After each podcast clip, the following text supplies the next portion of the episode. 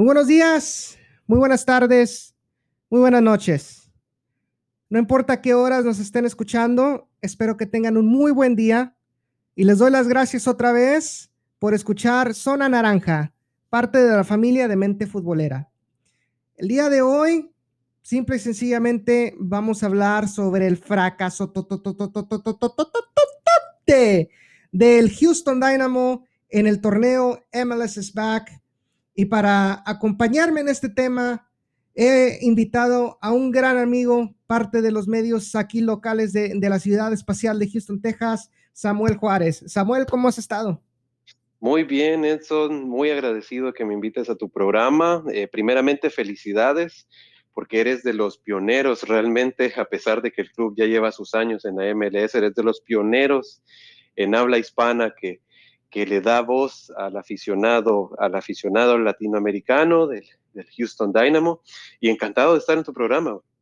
No, gracias a usted. Yo creo que ustedes este, me han arropado en, este, en, en, estos proyectos que he tenido, ya sea en inglés o en español, siempre han estado ahí para darme sus consejos, eh, darme cualquier ayuda y yo creo que lo más, este, lo más congruente es todos como eh, medios hispanos eh, locales nos, nos, unamos para darle más ah, cobertura a este equipo, para bien o para mal. O sea, porque al final de cuentas, lo que necesita este equipo es presión mediática. Y de eso vamos a estar hablando eh, un poquito más adelante. Eh, creo que vamos, vamos a empezar con el primer tema de hoy. y claramente, pues es el desempeño del equipo en este torneo de MLS is Back Ah, para celebrar los 25 años que se celebró allá en, allá en Orlando. La verdad, un desempeño muy mediocre. Solamente se consiguieron dos puntos. Primero se, se, le empató 3 a 3 a LAFC. Un resultado engañoso.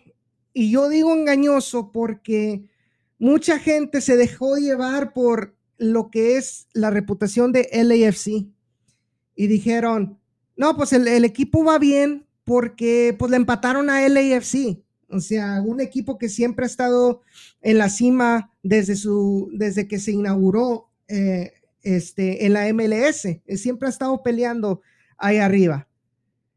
Pero luego pierde con Portland, ¿verdad? Otro equipo que yo creo que para muchos fue una revelación en este, en este grupo F de, la MLS SPAC.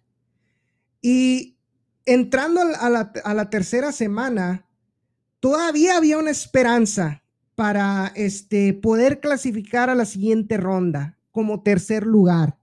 Estabas enfrentando al peor LA Galaxy, yo creo que de la historia. Yo no creo haber visto un LA Galaxy tan inoperante como lo, como lo fueron en estas, en estas tres jornadas y ni aún así pudiste ganarle para, para poder este, clasificar. Te quedas con dos puntos y te quedas, te quedas fuera de, la ronda de, eliminaciones.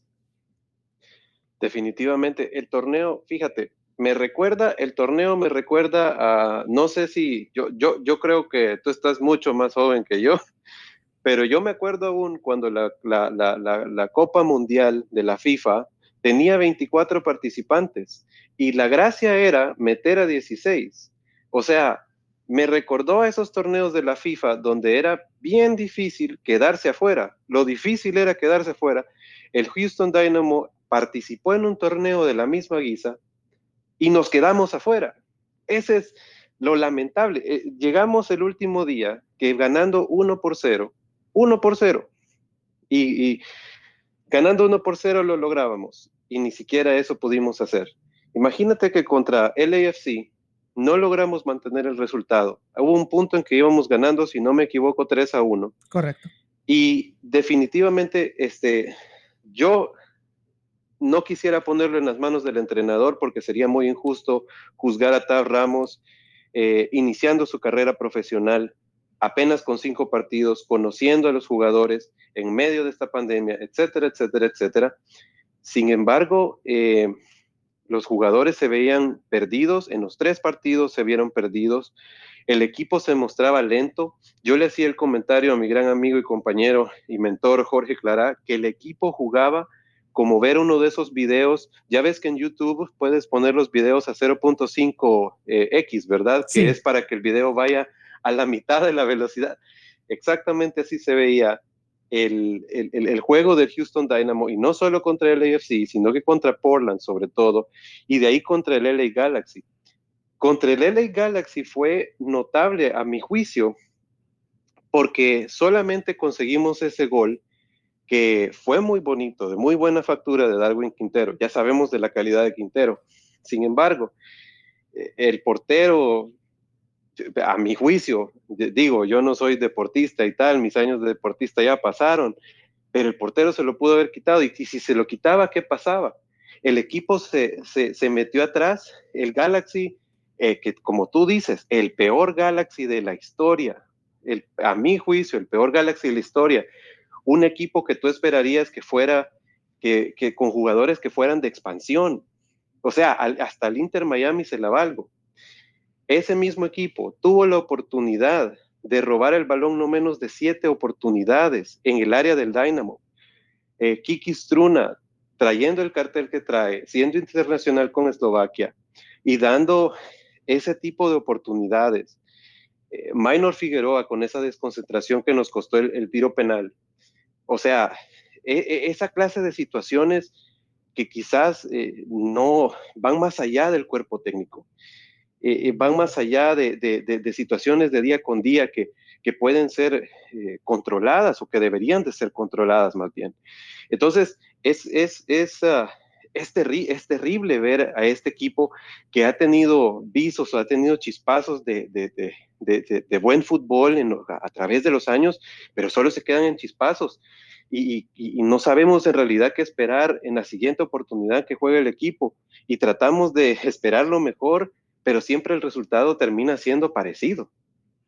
Sí, claro. Yo creo que una de las cosas que a mí, una de las observaciones, primero que nada, hablas tú de Minor Figueroa y la manera que regaló ese penal, que muchos dirán, ah, es que fue eh, eh, demasiado estricto en la interpretación de la ley, el árbitro, pero a final de cuentas lo lleva agarrando, lo lleva abrazando para tumbarlo. O sea, le parecía como un tacleo de fútbol americano. Naturalmente. Para mí, para mí, yo, yo hice la observación de que haz de cuenta que Minor Figueroa se nos convirtió en un Carlos Salcedo, donde ah. nomás entró, nomás entró al partido para arruinarle el esfuerzo de los demás. Ah, creo que los dos somos tigres, tú y yo somos tigres, no, me, no empecemos con los tigres, que ese es otro, para otro programa. es correcto. Este, pero otra de las observaciones que hice durante la temporada. Y estoy hablando yo específicamente de los primeros dos, o sea, contra LAFC y contra Portland. Contra LAFC nos ganaron esos pases filtrados, sello de la casa del LAFC. Como dices tú, la defensa se, mostró demasiado lento. ese par de centrales con Struna y con, y con Minor Figueroa es lentísimo. Y, y ahora, Sabemos que Minor Figueroa no es un jovenazo, tiene 36 años. Claro que la edad ya le va a pesar en la velocidad, pero Struna, que se supone está relativamente joven para un futbolista internacional, verse mal parado tantas veces durante la temporada, dices, oye, y este es nuestro jugador que está tomando un, eh, espacio de, de jugador internacional, oye, pues, oye, ¿qué onda? Ahora, otra cosa. Ahora, hay defensas, discúlpame que te interrumpa, hay muchos defensas jóvenes en la liga que no son titulares, que yo los pondría en el Houston Dynamo de titular a jugar de titular sin titubear y son mucho mejor que Struna y que Figueroa. Claro, pero eso no lo ven y vamos a hablar de eso un poquito más adelante, o sea, de la inoperancia de, de nuestro director deportivo Matt Jordan, sí, dije el nombre, no me importa. Este, pero yo, otra observación que vi era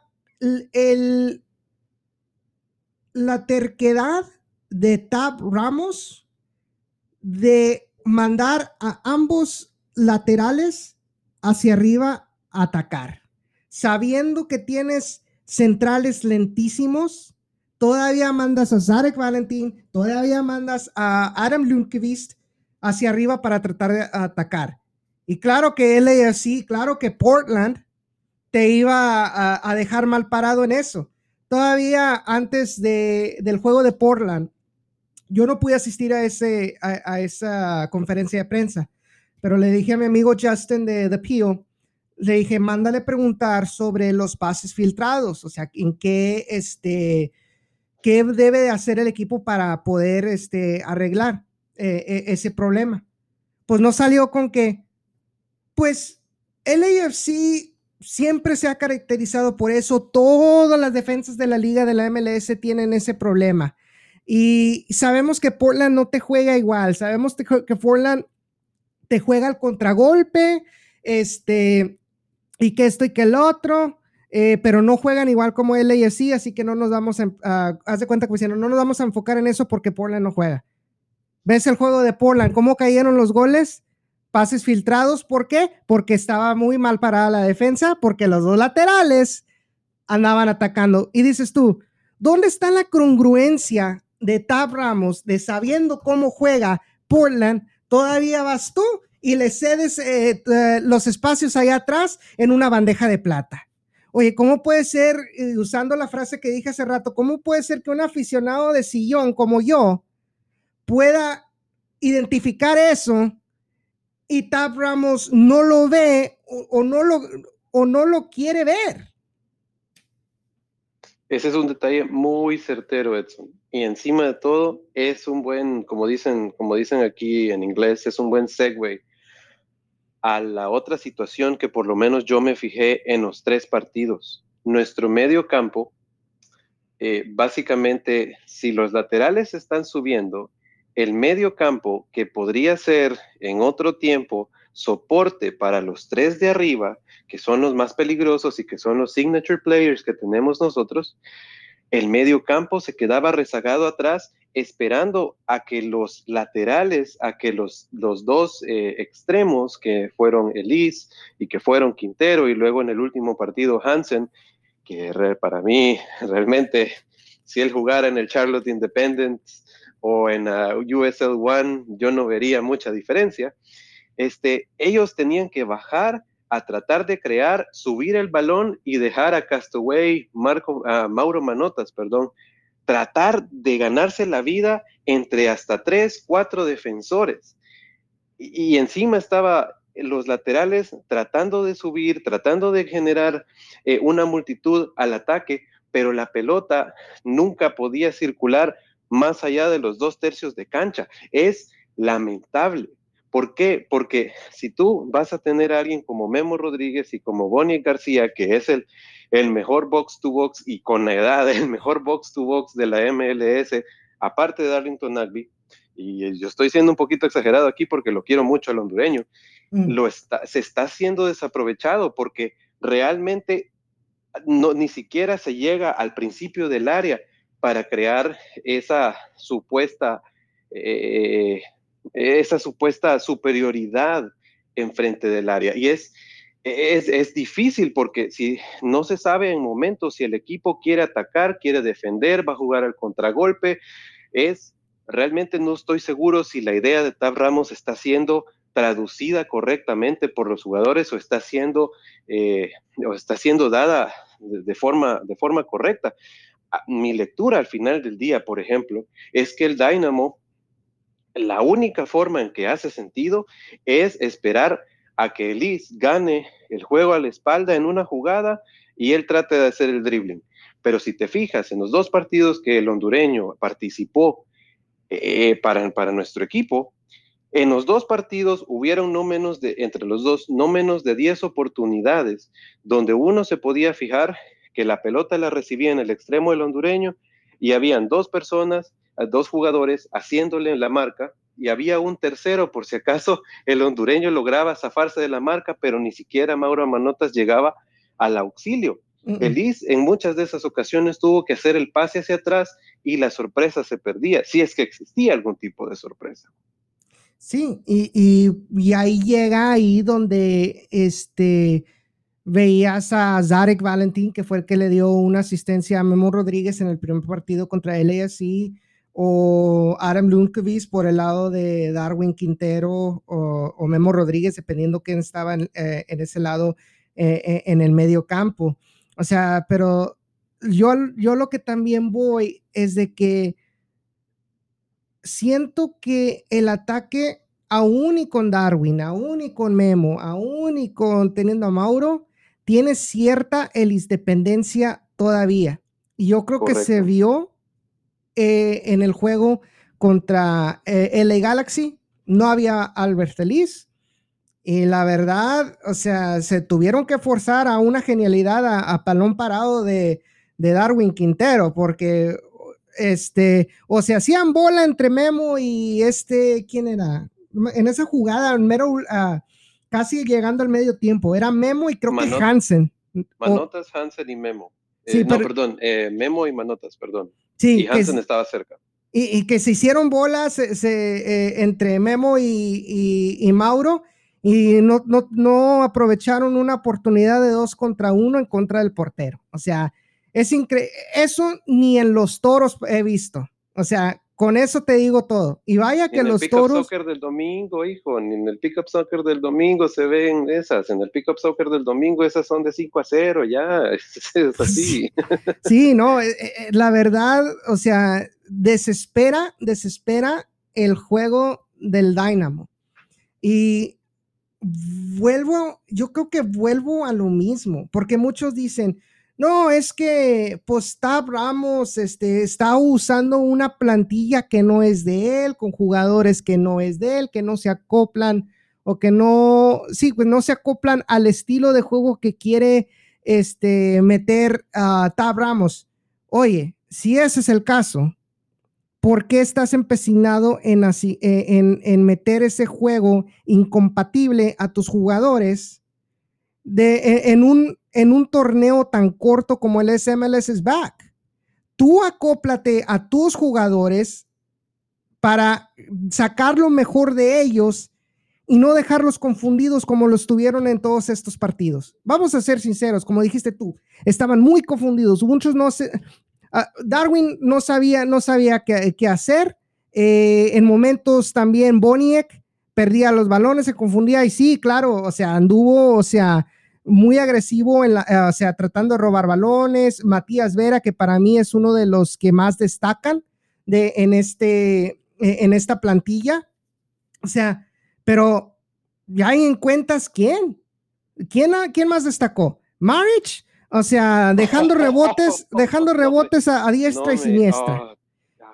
Oh, Otro de esos jugadores que dices, ¿por qué te estás gastando un, este, un, espacio. Un, espacio internacional en un portero, cuando ya tenías a Joe Welles, cuando tenías a Tyler Derrick, independientemente de sus problemas extra cancha, teniendo a Michael Nelson, o sea, también en tu, en tu plantilla, ¿por qué vas y, eh, y traes a un internacional de una liga? Eh, no quiero, no quiero decir, este, no quiero insultar, no quiero insultar, pero es, menor. Es si, como yo soy tu invitado, yo voy a insultar. Es menor, la liga es menor, hay que enfrentarlo. La MLS ya ha subido de nivel, pero el Dynamo no.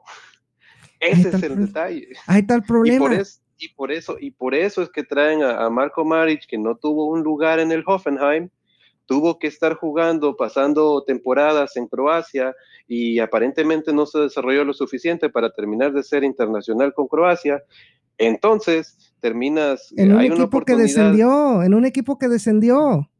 Correcto, y entonces viene a jugar en este torneo y nuestro amigo José El Voz Castellanos, el que le mando un saludo fraterno, me, responde en Twitter, yo le, yo le decía que yo podía defender mejor que los que tiene el Dynamo ahorita, y él me dice, bueno, yo podría quedarme en el arco, y, yo le digo que no ofenda porque de pronto sale mejor.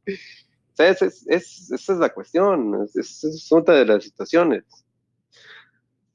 Ahora, otra cosa, yendo ahora hablando, eh, porque ya hablamos de la defensa, ya hablamos del medio campo, la delantera, la delantera no sé qué, o sea, Mauro no se vio en, eh, en todo el torneo, si acaso una o dos veces en el juego contra el Galaxy.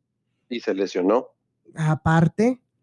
Eh, Darwin, pues intentó, pero no destacó con, la cartel, o sea, con el cartel que venía, no, no creo que eh, llegó al nivel que todos esperábamos. Y Albert feliz, ay Albert, clásico Albert. Lo mismo de siempre, o sea, la, eh, misma jugada de siempre que quiere intentar, o sea, te hago unos burlitos, o sea, unos eh, así trucos con el balón y voy a tratar con, la velocidad, tratar de, dejarte atrás. Cuando un, con un equipo que te estás enfrentando se está echando para atrás, pues no te va a funcionar. Y como dices tú, si te van a dar doble o triple marca, pues menos. Y ahora aparte, todavía sigue con ese problema de, de madurez mental. Oye, ¿cómo puede ser que en un minuto te saquen dos tarjetas amarillas? O sea, y tú te quieres ganar una oportunidad de irte a Europa o te quieres ganar un, este, un contrato jugoso con el Houston Dynamo? O sea, así como, así como, Albert. Así es, Albert tiene, mira, este, en mi opinión personal, Albert Ellis tiene la mente afuera del Houston Dynamo. Yo no sé si en Europa, yo no sé si en un club más potente tipo Atlanta United, el AFC, NYCFC o en el mismo lugar, yo no sé o no sé si en alguna oportunidad eh, de regresar a México, no creo que con Rayados, pero de regresar, yo no sé. La cuestión es que eh, él es un gran jugador, él sabe que es un gran jugador, pero él se comporta como la diva que tienen esos grandes jugadores y en muchas oportunidades la consistencia de Albert Ellis la inteligencia futbolística de Albert Ellis. Muchas veces eh, no aparece y cuando, y cuando aparece todos nos alegramos, pero la diva de Albert Ellis, eso siempre está y con la, y con la pena, y con la pena, porque si eres muy bueno y eres consistente, eres Zlatan Ibrahimovic. Y tú eres un león y tú llegas a mandar y tú, tú entras a un lugar y dices, esto es mío, pero porque el hombre es consistente. Albert Ellis, con la pena, en el Houston Dynamo no es consistente. Y no, y es, como tú dices, él tiene ese regate, ese regate que, el, a, que a, día de hoy el 50% de, de, los defensas de la liga se lo compran y el otro 50% ya, ah, ya no me la haces, ya lo, le hacen o doble marca, le hacen marca en zona, aprovechan que el Dynamo no lo acompaña, etcétera, etcétera. Mauro Manotas no sabía si él le tenía que jugar de delantero centro, de media punta, de falso 9, acompañando a Liz, acompañando a Darwin Quintero, bajando a la defensa. No, él no sabía.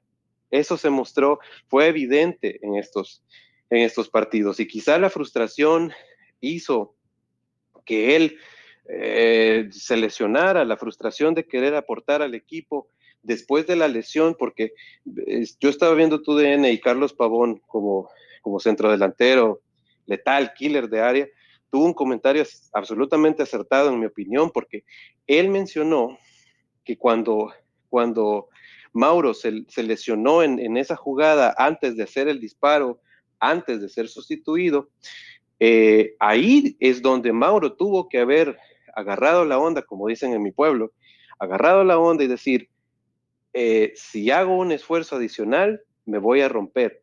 Y con el secretismo que se maneja, que permite la liga, que se maneje la información de, las ausencias, de las lesiones, de los transfers, este, no se sabe a día de hoy si Mauro está fuera tres días, una semana, dos meses, un año, si se va a ir transferido, etcétera, etcétera. Finalmente, Darwin Quintero, mira, con él también es 50 y 50 eh, no está dando lo que realmente eh, él dio en Minnesota. No te pido lo que dio en América, no te pido lo que dio en Santos, lo que dio en Minnesota me basta a mí. El detalle es que Albert Ellis, ah, perdón, eh, Darwin Quintero, también no, no estoy seguro si lo estamos desaprovechando en banda y realmente tiene que moverse a una posición más central, más de, ser la persona que dé el último pase, la persona que le, que le ayude a Manotas y que le ayude a Elis obtener esas oportunidades, concretar esas oportunidades, que le ayude, que le ayude a Memo a ser el, definidor, el que viene desde atrás, así como se vio que Sarek Valentín a todo esto fue el que le puso el, gol a Memo en el primer, en el primer partido contra LAFC. Y, realmente debe ser frustrante para, para ellos tres cuando se quieren meter en la idea de juego, pero también este, eh, en el caso de Albert Ellis, eh, yo, yo, yo pienso que él ya tiene su mente afuera del Houston Dynamo.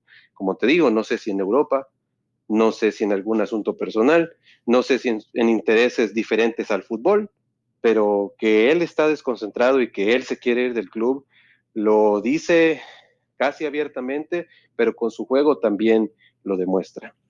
Una última pregunta antes de irnos a una pausa este, rápida, Samuel. Con esto lo que estás diciendo, ¿tú ves que Albert Feliz se le va a escapar gratis al Houston Dynamo? Eh, absolutamente, absolutamente, se va a ir, se va a ir de gratis. Y lo, lo, lo, que me da pena, porque como te digo, yo soy un Albert Ellis believer y por eso, por eso yo reflexiono en lo que veo de él, porque quisiera que fuera ese jugador para Honduras, que, que, que, que, que wow, que fuera la Liga Premier y que se volviera un Miguel Almirón por lo menos.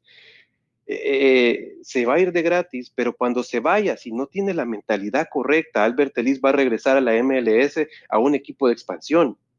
Si tiene suerte, va a regresar al Dynamo. Pero si no tiene la mentalidad correcta, se va a ir a un, se va a ir a fracasar afuera de la MLS. Y encima el Dynamo va a perder dinero porque se le va a ir de gratis. Y vamos a traer un, un, designated player que ni tú ni yo vamos a haber escuchado de esa persona y que en media hora vamos a tener que tratar de encontrar información para saber si le va a aportar o solo va a venir de paseo al Houston Dynamo. Un saludo para Tomás Martínez. Ay, Dios. Bueno, Ay, Dios.